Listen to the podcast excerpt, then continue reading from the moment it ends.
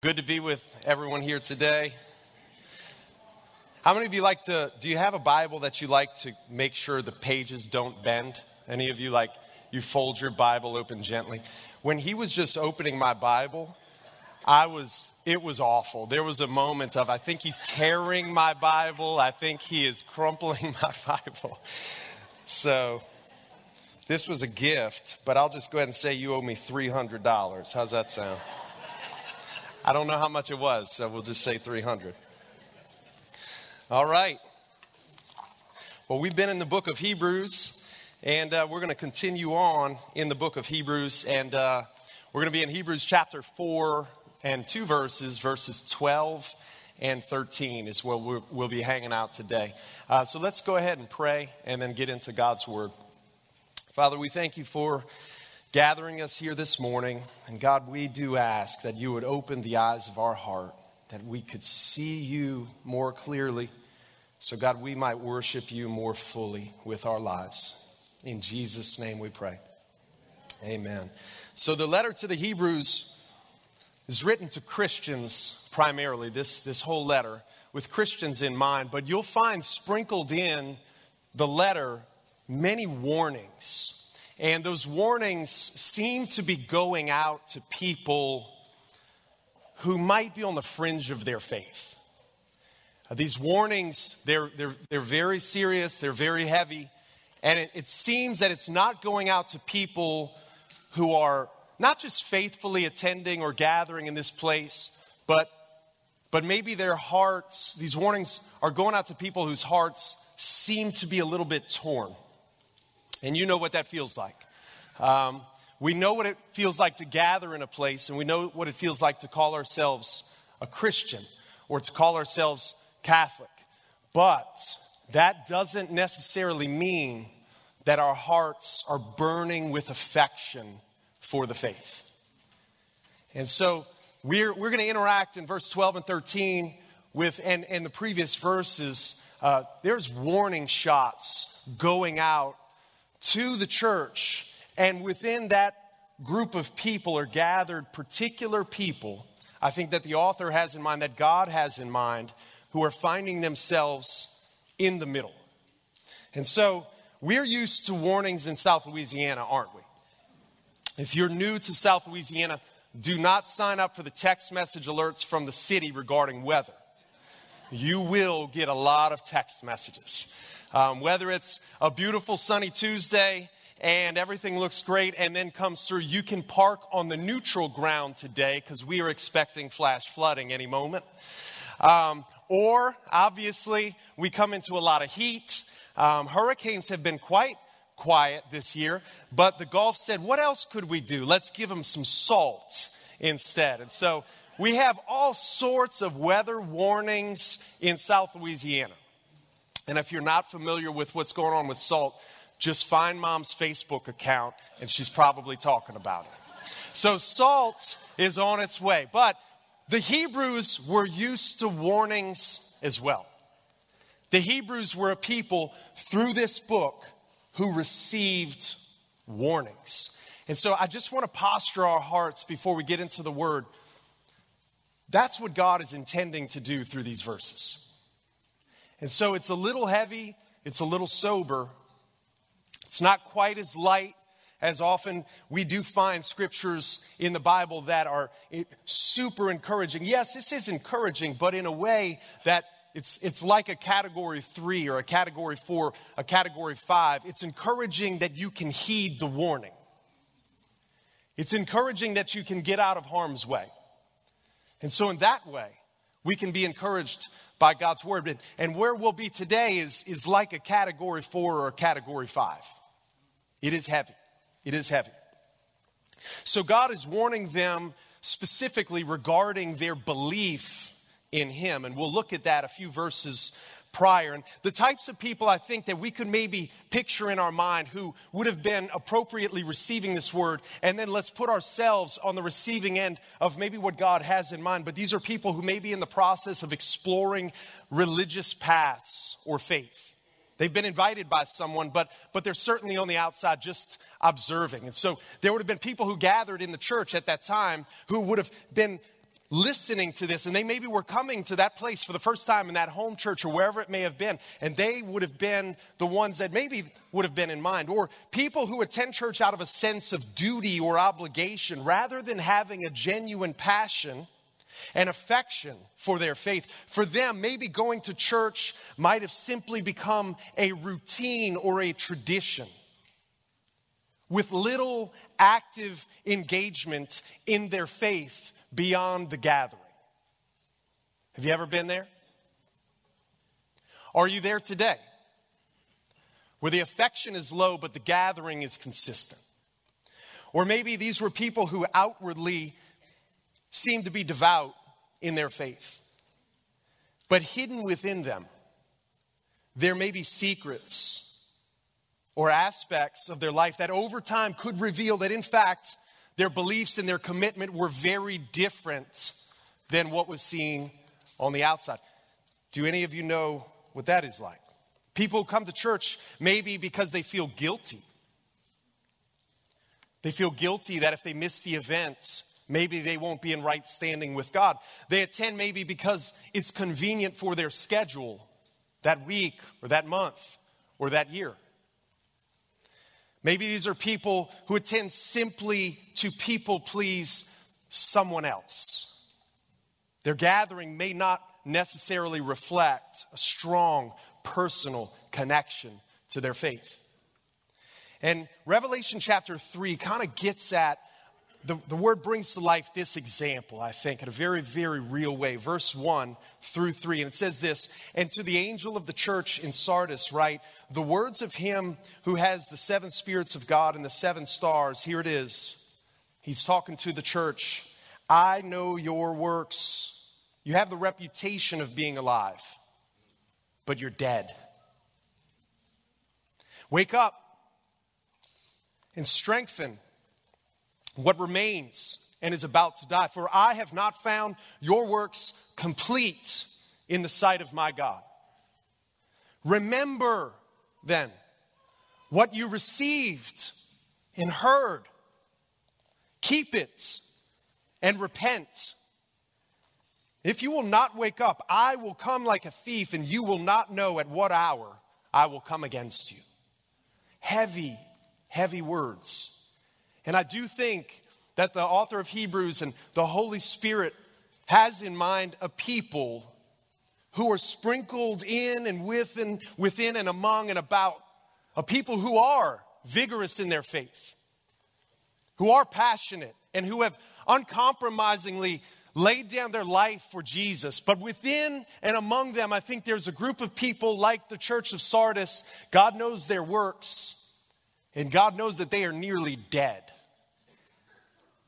And for us, the Word of God in Hebrews chapter 4, verse 12 and 13 quickens us and reminds us of these same words. So, Hebrews 4 12 and 13 is meant for specific people that God is seeking to warn. And the author of Hebrews points out these warnings, and here we go, by illustrating those warnings through the experiences of people in the Old Testament, the Israelites. Just before 12 and 13, he illustrates in the previous chapter and, and in this chapter the warnings to a people that had also received the same warning that God was giving a new generation. Have you ever observed someone who ignores the warning signs that's given to them? And have you ever said to yourself, I wouldn't have made that mistake if I had seen that coming. Can I tell you a story? Not in the Bible.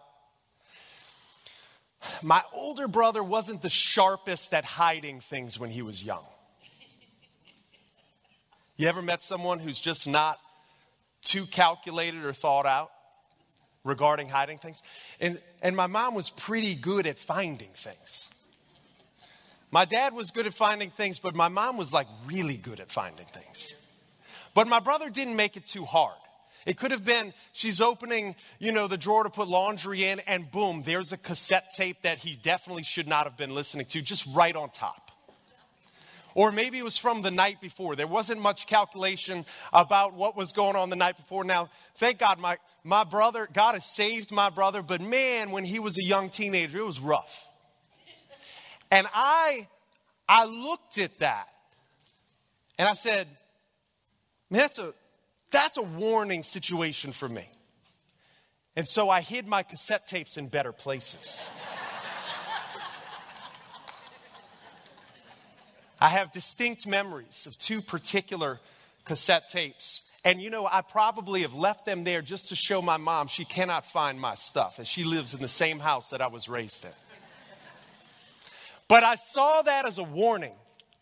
And I said, not in a good heart, but I said, I'm not going to be caught like that.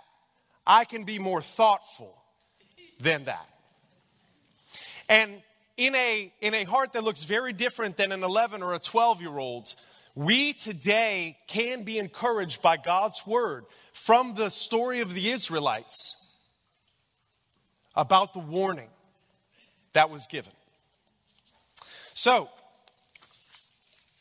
let's take a lap back around before we get into 12 and 13 and see where we've come as Pastor Keith has been walking through Hebrews with us. But just a reminder the Israelites these are God's people in the Old Testament that He delivered from slavery in Egypt. They were there for 400 years in slavery. This was a national identity that they had.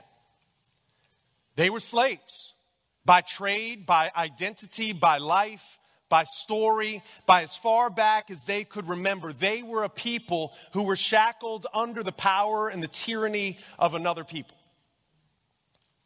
This is who they were.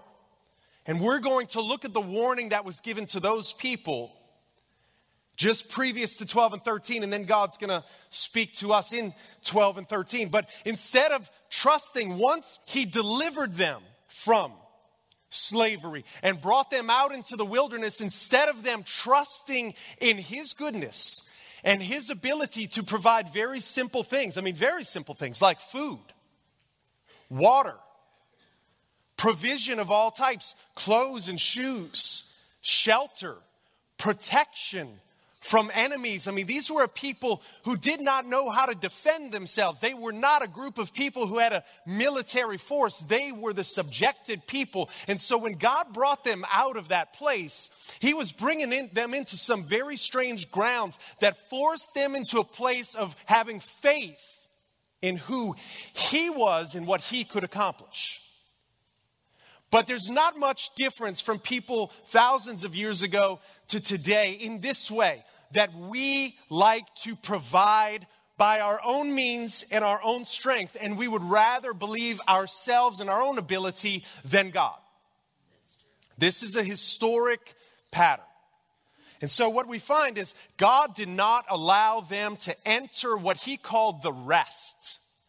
He said, You will no longer be slaves. I will bring you into a place, a physical land where you will not be the tail, but you will be the head. Imagine for people for centuries in slavery what it must have sounded like to hear this word rest. Imagine. And he said, Believe me, trust me. And they heard the good news that God would be their deliverer. But they did not follow in the path that God had set out. And unfortunately, they did not receive the promise of rest that God had for them. And it was because of their unbelief in who God is and what he could accomplish. They did not believe him. They didn't believe him.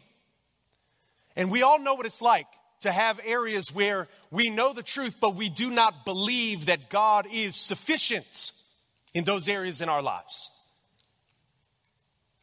And if you're single and you desire intimacy and you desire someone to be with you, and what's it like to wait and to be holy, right? Is God good enough in those days? And if you're married and you desire another person, and on and on and on, we could give example after example. We often do not believe God. We do not believe His word. We do not believe His strength. And there's a warning that's given. And we too have been given the opportunity for divine rest, both now and in eternity. The rest that was offered to the Israelites only foreshadowed the eternal rest that we would be given through Jesus Christ.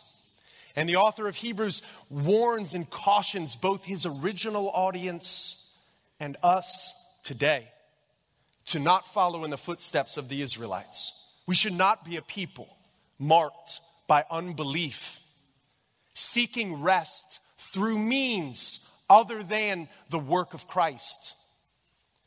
With this in mind, we should take the author's warnings very seriously so that we do not end up like the unbelieving Israelites who fell in the wilderness and did not receive God's rest. And today, not only is there a rest offered here in this life, but listen, be warned for those of us who are on the fringes and find ourselves in the category of people who have disaffection for God, but we come and show a routine place, be warned, do not miss the rest that God offers through Christ for eternity.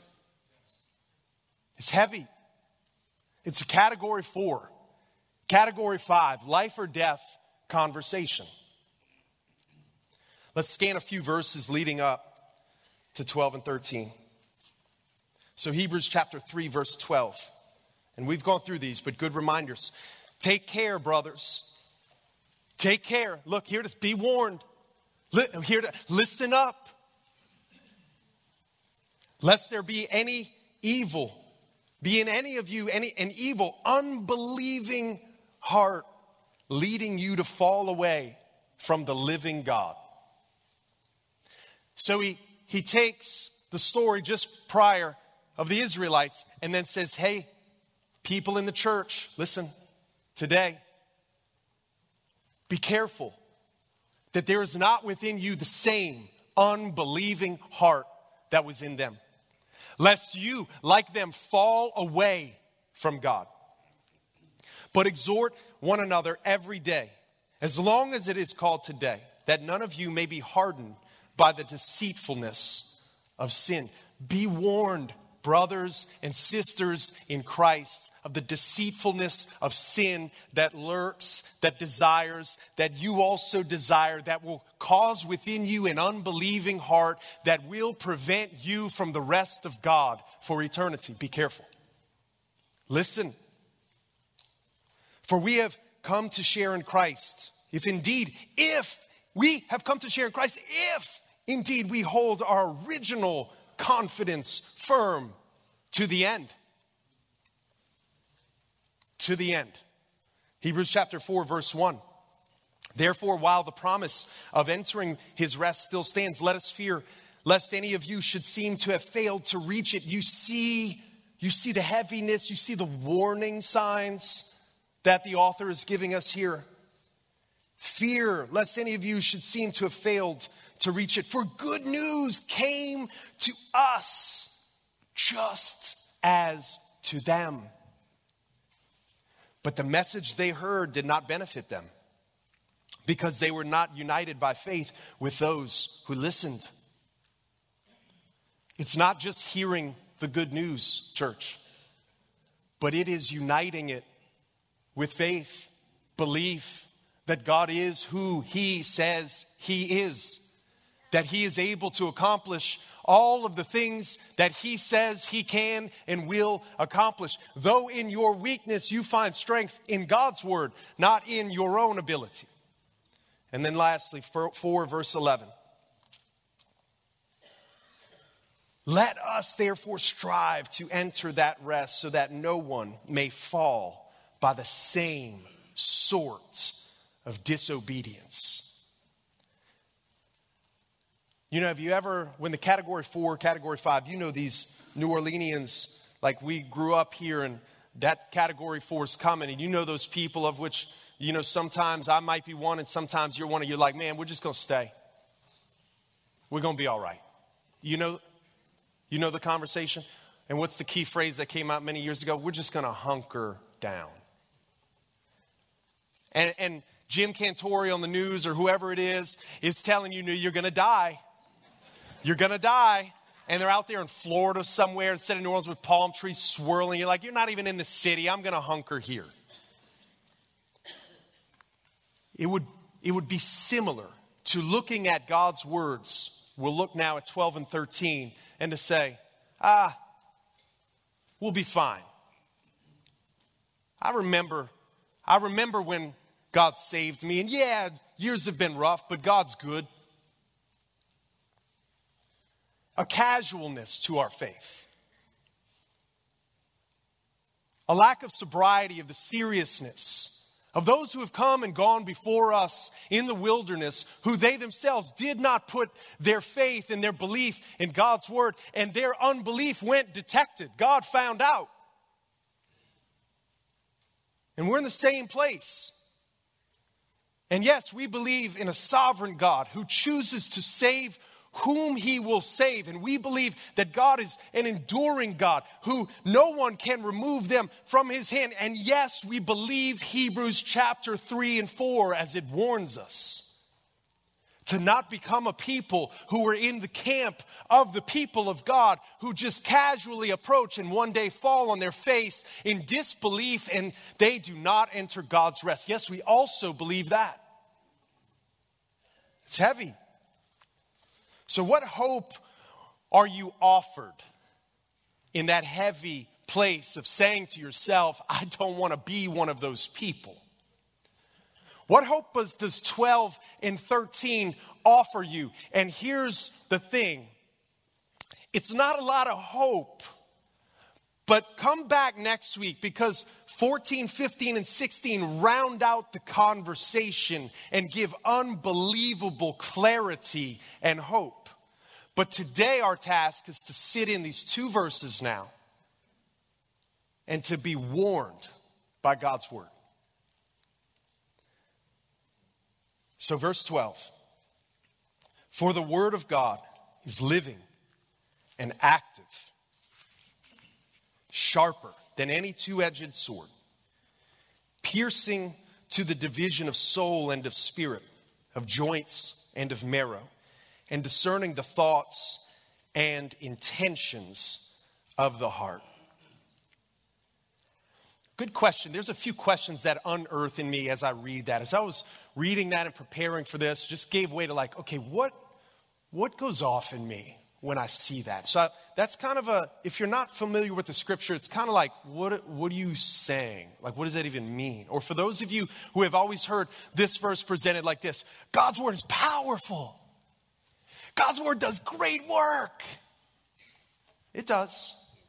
But in the context in which this verse sits, it's not an excitable, God's word is great.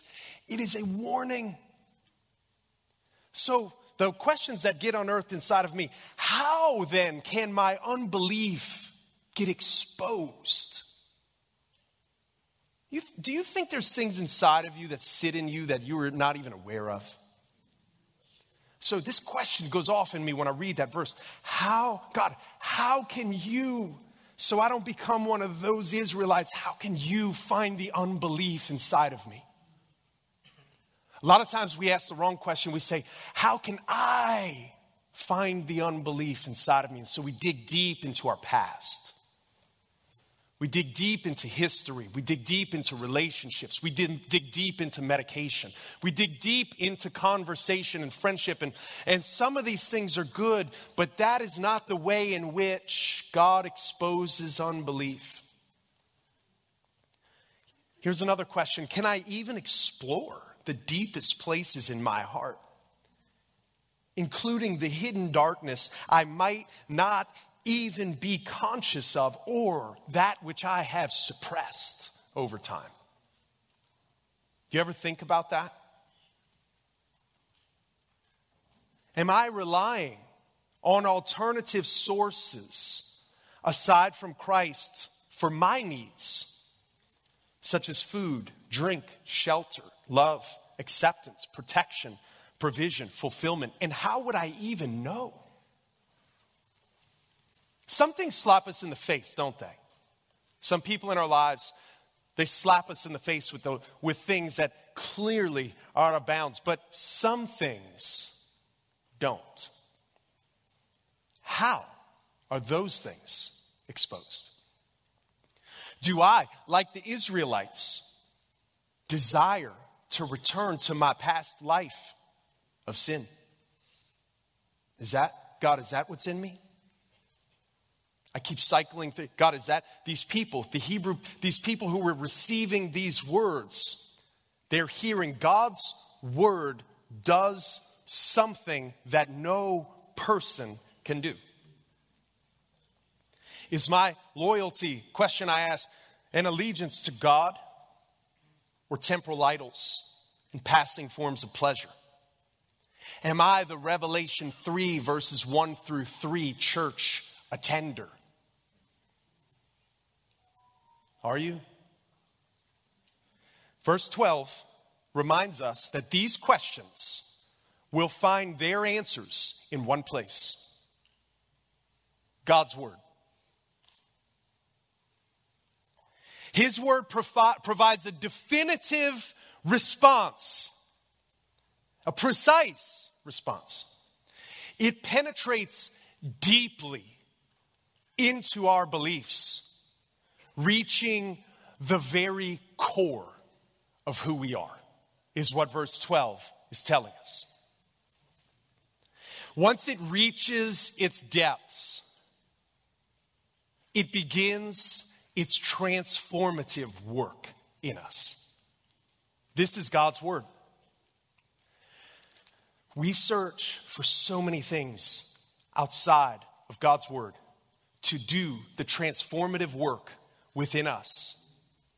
But verse 12 is very clear it is His Word that changes us, that transforms us, that divides within us certain things. It distinguishes between belief and unbelief.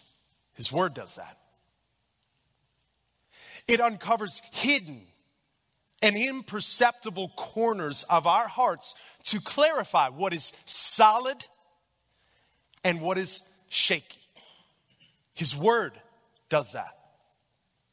His word discerns the spiritual within us versus the unspiritual within us. And at its, at its core, God's word serves as a judge scrutinizing and understanding the thoughts and intentions of our heart. I want to say that again. God's word serves as a judge, scrutinizing the thoughts and intents of our heart. Does does a healthy fear of God sit upon you when you consider that His Word does that in you? Man, I, I want to hang out in verse 14, 15, and 16 and talk about the hope, but before we do that, we must sit in verse 12 and be reminded. Remember those people in Israel who had unbelief and remember, they fell in the wilderness. They also heard the good news, just like we heard the good news, but they did not unite it with faith. So you should be warned. Unite what you have heard with faith. But how? How, God? My word will discern within you all unbelief. My word will judge the thoughts and intents of your heart. Can I just ask you, do you believe that? Do you believe that? Do you believe that God's word discerns within you? And we're not going to hang out a long time in, okay, then once he discerns it, then what, how do we know and all of those things? It would, it would suit us well to just sit in the truth of verse 12 and say, God, I believe that your word judges my heart. And at, when it gets to the core and it goes between, between joint and marrow and it finds the core, you begin a transformative work. It would be good just to be reminded today that God is right, God is true, God sees. His word is powerful. There is nothing hidden from his sight. There is no corner, there is no cassette tape, there is nothing. God's word is unfathomably able to do what it sets out to do. That's the word in verse 12. It's fearful, man. It's heavy. Are there areas in your life that you do not talk about? just want to remind you God already knows. He already knows. Are there areas where you do not believe God? I want to remind you unbelief in God never goes undetected. Never. His word gets to the core. It finds everything. It divides spiritual versus unspiritual. So, verse 13 shows us that the Word of God then acts as God Himself. Let's see what verse 13 does. We hear about the Word of God, and then verse 13 says this And no creature is hidden from His sight. But all are naked and exposed to the eyes of Him to whom we must give an account. We are completely, unceasingly, wholly visible to God. Completely, unceasingly, wholly visible to God. The author does not just emphasize that we are not hidden, he also reminds us in verse 13 that we stand fully and completely exposed. I get the picture in my mind like a newborn baby, completely bare and unaware of its own condition. Just as parents know and see their newborn child, so it is with God who sees us. I remember when all of my kids were born. I remember seeing particular things about them, saw very distinct, that's what he or she will look like. And like that, God distinctly sees everything. There is nothing hidden. He is like a father who sees his newborn child, but all at once sees everything, both internal and external, in a way that we could never, ever, we ourselves, to look at ourselves in this way or have others look at us, we could never see naked, bare, completely exposed, but God sees everything. We find ourselves here listening to the warning given to an earlier generation who showed us the consequences of unbelief. An older brother of sorts. And now God is once again cautioning a new generation to diligently seek his rest, to place our unwavering faith in the path He's provided for eternal peace. We are charged to put our trust in one place. And He doesn't say in verse 13 to put it here, it just exposes the truth. But we know in the church, and if we read the Bible, the Bible charges us to put our belief in one place the work of Jesus Christ. His death, his burial, his resurrection is sufficient, and we are called to believe. And if we do not, he knows, he sees. And look, this is not just for people who have come here for the first time or for 10 times, but for those of us who have been in the church for 40 years and our belief has wavered. And we go through the motions of faith. And we go to church because we go to church. And maybe we read our Bible and maybe we don't, but we know our Bible. I can tell you all about my Bible as it sits unread, disbelieving that we will be known if we would pick His word up. God sees, He knows, and there is good news. There is good news, but today we just sit in the heaviness and the burden of the warning. God's word cuts to the core of our lives, deciphering everything. We're charged to put our hope in Christ and to have Him as the sole source of our hope and direction. Let's be reminded that God's Word has the power to reveal. Listen, God's Word has the power to reveal as to whether or not we trust Christ. This is what His Word does it exposes our unbelief in Jesus. And in a very practical way, how does that work itself out? It exposes our preferences for other things apart and aside from Christ. God's word does that, it lays us bare. And there are a few practical applications that, that we can think through. And I want to do that.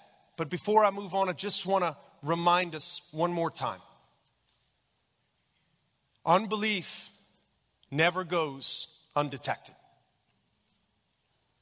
Just like God saw the unbelief in the people of the wilderness, so today, through His Word, He lays us bare and divides the smallest places within us.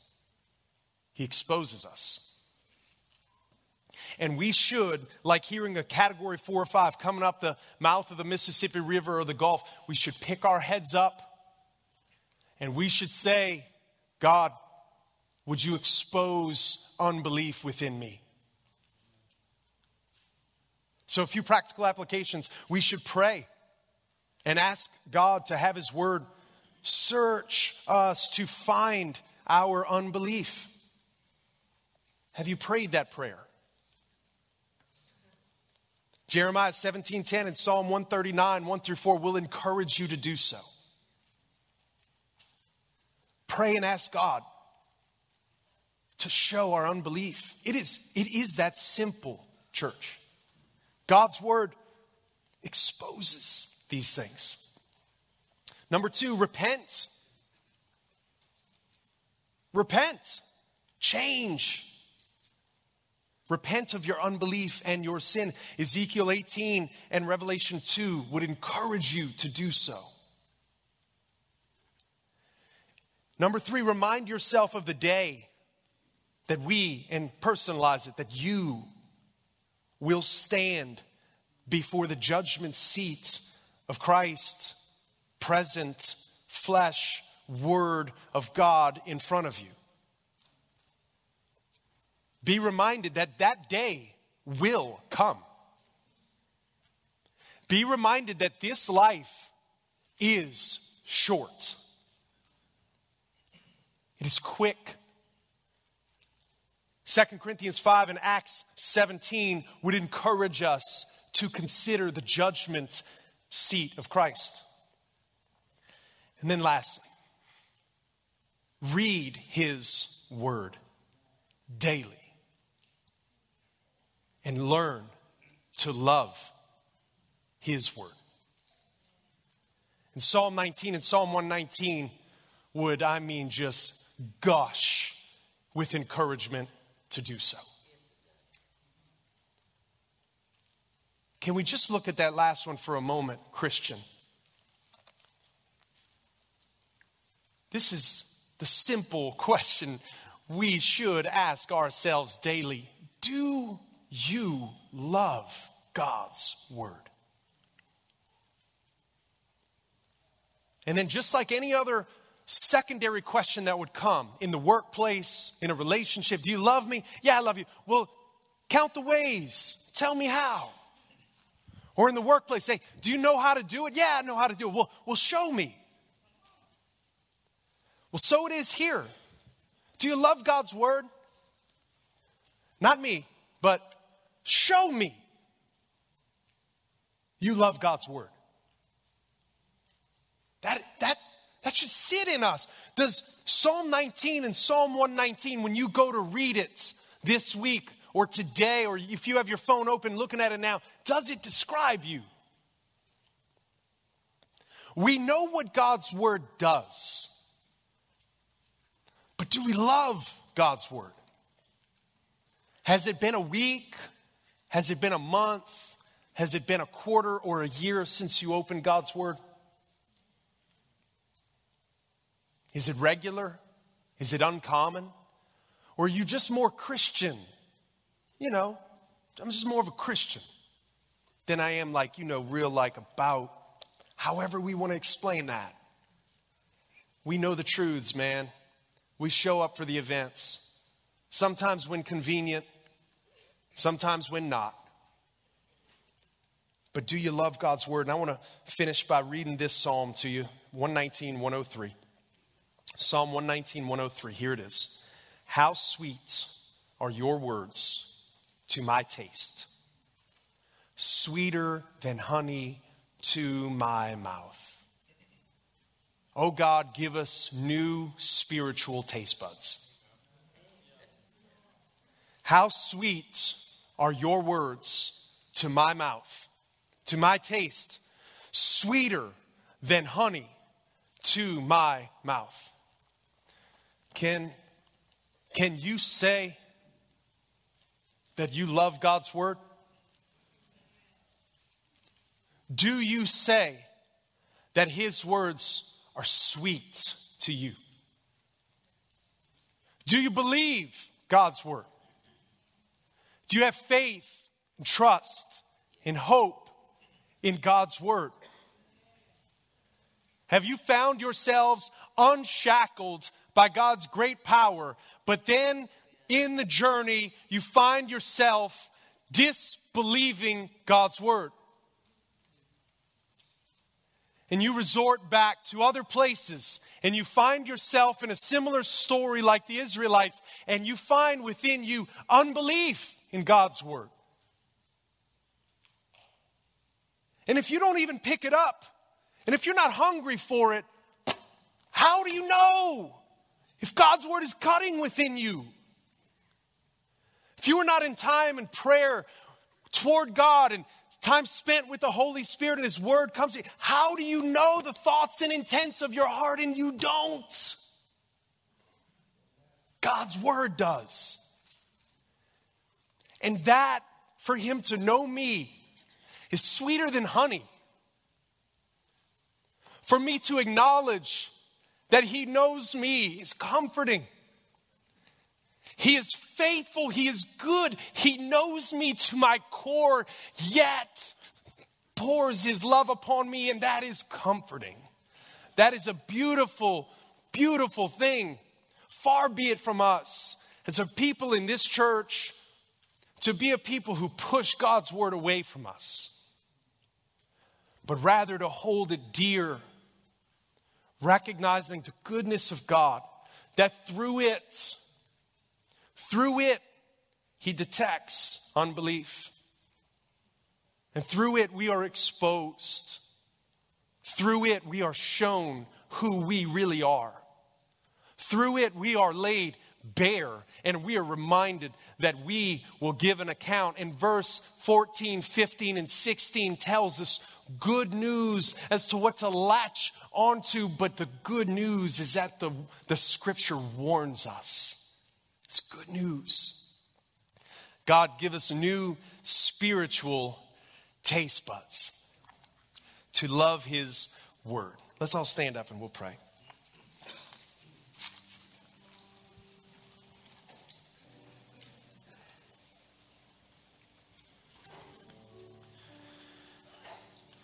Yeah, maybe you just need to do a little As I've heard it said, business with God.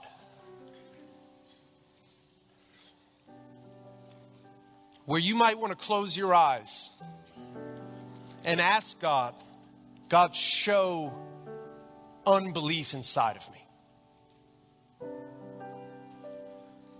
God, would you show me the areas in my life that I no longer believe in you, but I have transferred my belief and my faith and put it upon other things? But also, that God would just cut in ways we do not ask, do not know. That He would just reach inside the joint and the marrow and split right down the middle so we would see His goodness, His grace. In the middle of all that, we see He is faithful to us. So let's pray. Father, we thank you for your word. God, we, we're sitting in some heavy stuff, but we're thankful. God, we are thankful because rest is at stake here, as the author of Hebrews reminds us. Eternity is at stake. This is not a small matter. God, fill us with sobriety. God, let us be reminded there have many, there are many that have gone before us. Their unbelief was detected. God, within us today, would you detect the unbelief?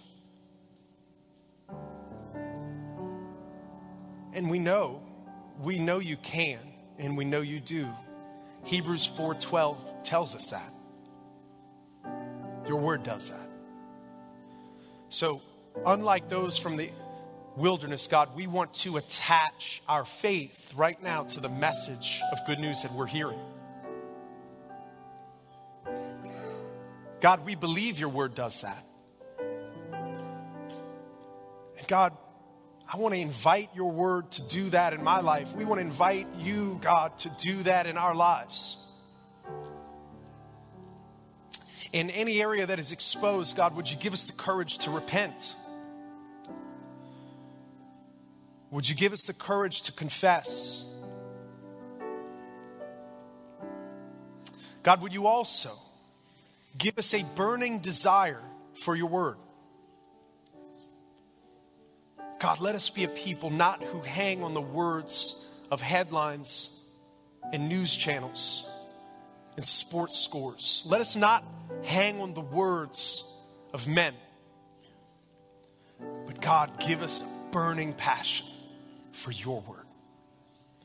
And incline our hearts to desire it like sweet things, God. Give us new taste buds for your word, God. In your good name, Jesus, we pray all these things. Amen. Amen. Y'all have a great Sunday.